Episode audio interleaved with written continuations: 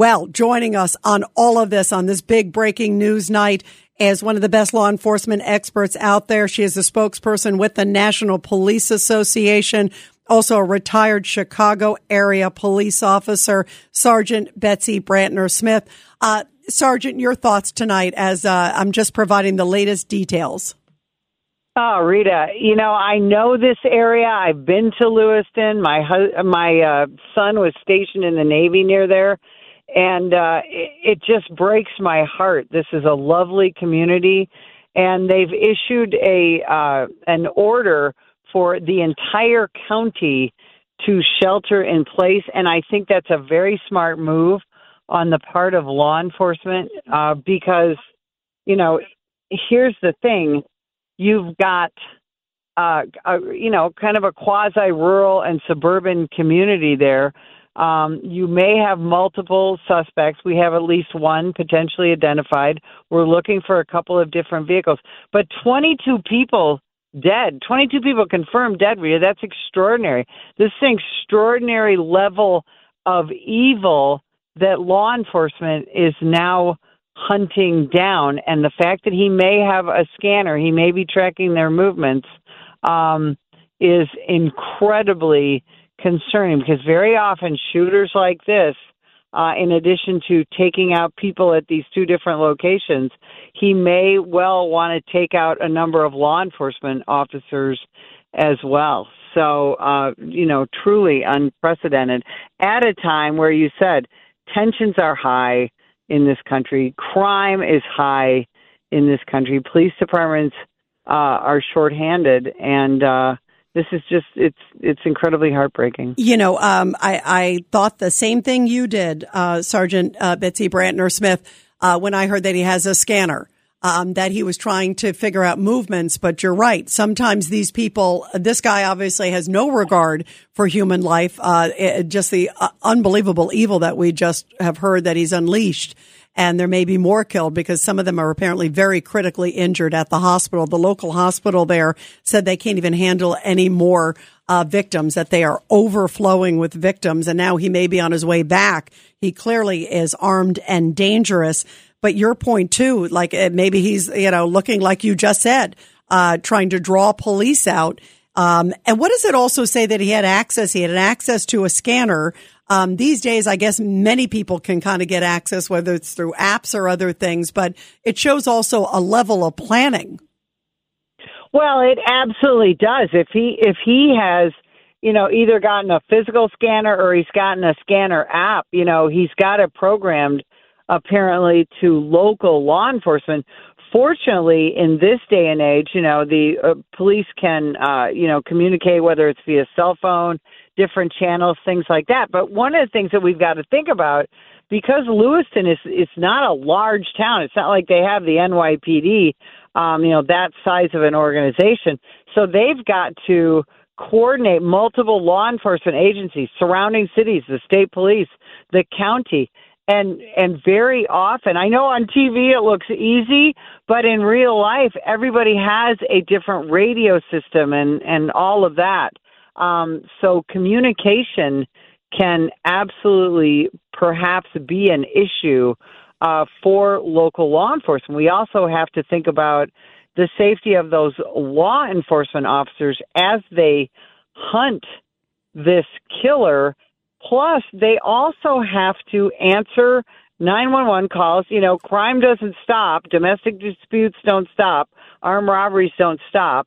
Um, so uh, it's going to be a long night and a long several days, certainly for uh, Lewiston, but also for all of the the uh, surrounding areas. But here's the thing: when something like this happens, law enforcement is always fantastic about quickly mobilizing to assist each other and i'm sure that that that's occurring right now same thing with you know you've got a hospital that's almost at capacity. I have there's no doubt in my mind that doctors and nurses from other areas of the state are already on their way uh, to assist with an extraordinary um, mass casualty. You know, uh, Betsy Brantner Smith, too. You you said uh, your son was stationed in the area. Tell us a little bit about uh, Lewiston, Maine. I I I think I've driven through there a few times in my youth, but but tell me what you know about it.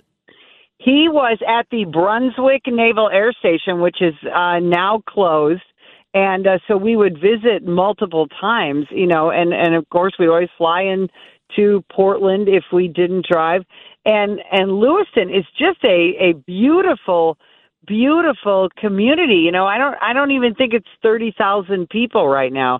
And um, you know, just uh, I, like right now, you know, it, they have beautiful, cool weather, and we're coming into deer season. Those were all the things that we were always interested in. People are kind and friendly. That was one of the things that we were so pleased when our son was stationed there, that everybody was incredibly kind to um, all the Navy personnel and just kind to us when we would visit, you know, and that's kind of the whole state of Maine. And I think that's one of the things that makes this so shocking is you really don't think of, of suburban Maine as a place where some madman is going to, uh, you know, attack two different locations with a rifle. He obviously had to have an extraordinary amount of uh, ammunition. And I've looked at the, you know, you can go online and see multiple uh, photos of him. It looks like he has a sweater on, but of course, there's a chance that he has body armor. Um, there's a chance that he has explosives, more weapons. And we have to remember that it's not just one guy that the police are necessarily looking for. We don't know. Does he have an accomplice, multiple accomplices? Um, you know, it was two different locations, multiple vehicles, and of course, this person of interest who some are saying online that he's a person who has a criminal history, if it's indeed the person that has been identified in the media, um, and that he's a convicted child molester. We shall see. Um, but right now, law enforcement's priority is to uh, get this uh, criminal either eliminated or in custody while they have to protect at least two different crime scenes and keep the rest of the community, indeed the entire county, safe. It's a tall order. Yeah, and uh, Betsy, we are hearing uh, they're putting out his name is Robert Card. He is a 40 year old man.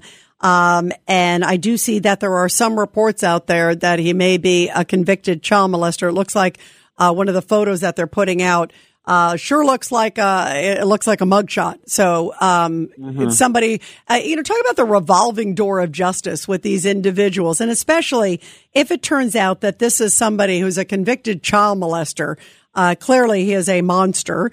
Um, and somebody with a rap sheet. It's uh, uh, how tough is it for law enforcement these days? We're seeing these people who are clearly disturbed, clearly have problems, and yet they get back out on the streets.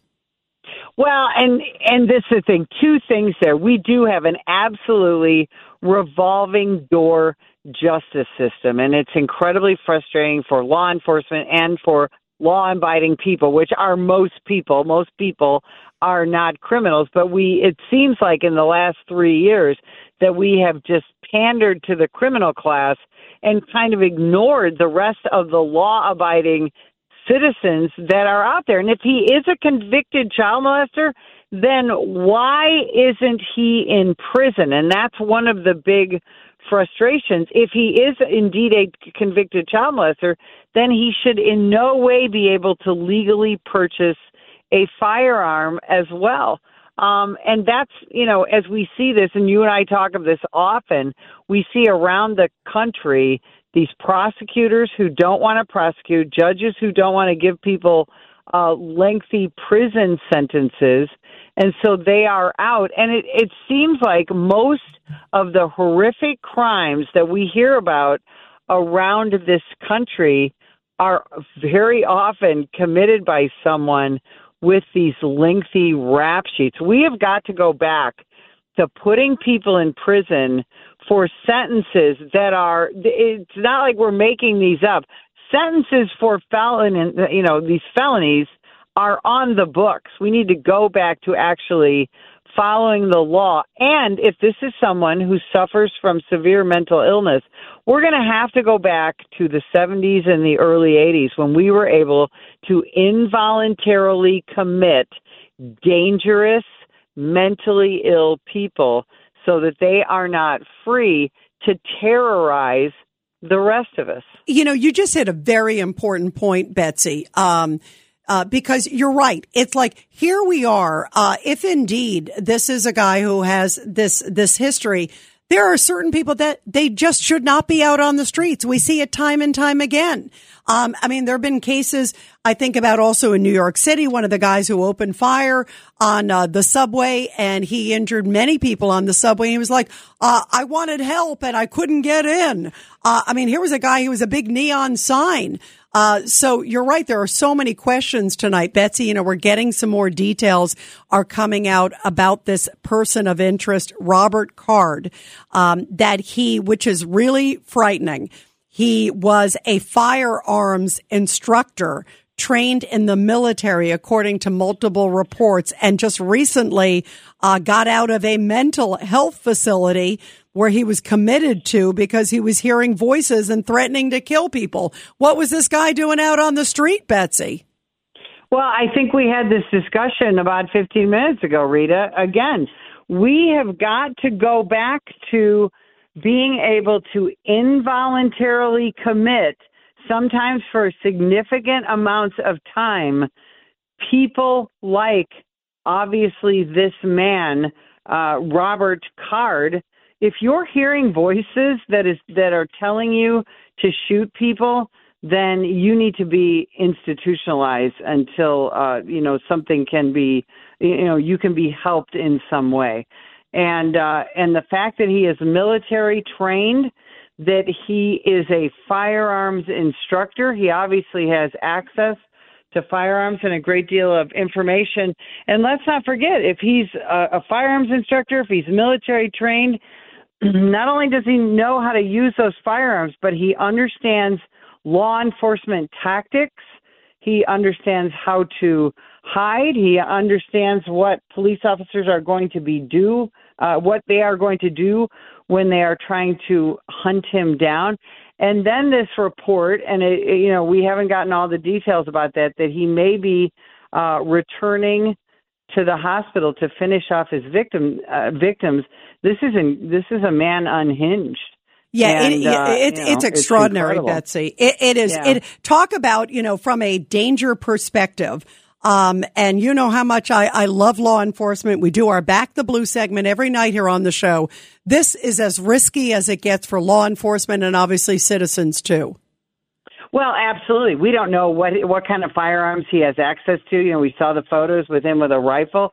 We don't know if he has um, scopes, if he has uh, night vision equipment, what other uh, long guns or uh, pistols that that he may have. Does he have access to any kind of explosives?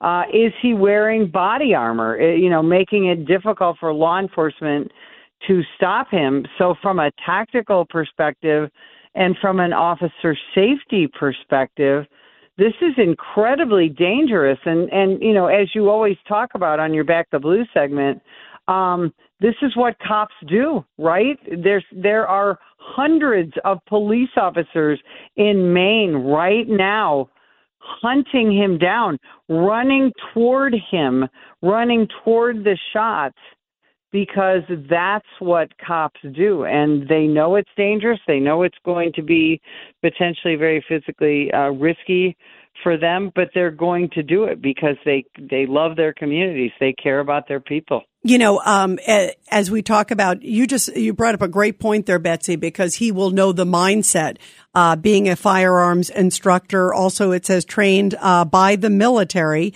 uh, that apparently he was at a U.S. Army Reserve training facility in Maine. We're getting these details coming in now.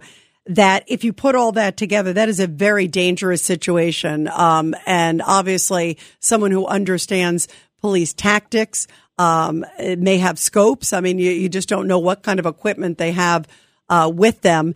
And also, Uh, this is somebody who this maybe could explain also the scanners too. You know that you know this is someone who's sort of trained with that mindset, uh, and obviously clearly someone so deeply unhinged, hearing voices, hearing these things. Uh, this is a very very scary situation, and someone who clearly has no regard for life, which makes it extremely scary for anybody in that vicinity in Lewiston, Maine. Well, and you know, right now we have a mental health crisis in this country to begin with. You know, we we are now seeing the result of uh, the lockdowns and and uh, other things that happened during the pandemic. You know, we've we've all seen the studies that have now come out talking about how um, people, especially young people, are affected by mental illness. Now, this is a man who is 40 years old. Um, we don't know the extent of his military history, but we we do know that many of our service members suffer from extreme post traumatic stress and uh, uh, other forms of mental illness. And uh and you know that makes it difficult too knowing that he is a either a veteran or a current member of the military.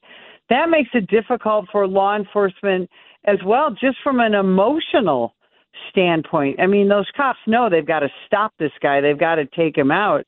But, you know, it's heartbreaking to have to eliminate someone who, at some point in their life, chose to serve this country. Um, so there's so much happening, uh, you know, emotionally for these cops and emotionally for the community. And again, this this uh, this shooter, Mr. Card, you know, he's undoubtedly got a family and uh, that's one of the things that law enforcement is going to be doing, or certainly has done, is identify his family members. They're going to have to do a search warrant on his home, um, which can also be very dangerous. You know, this is a kind of guy, this unhinged kind of guy.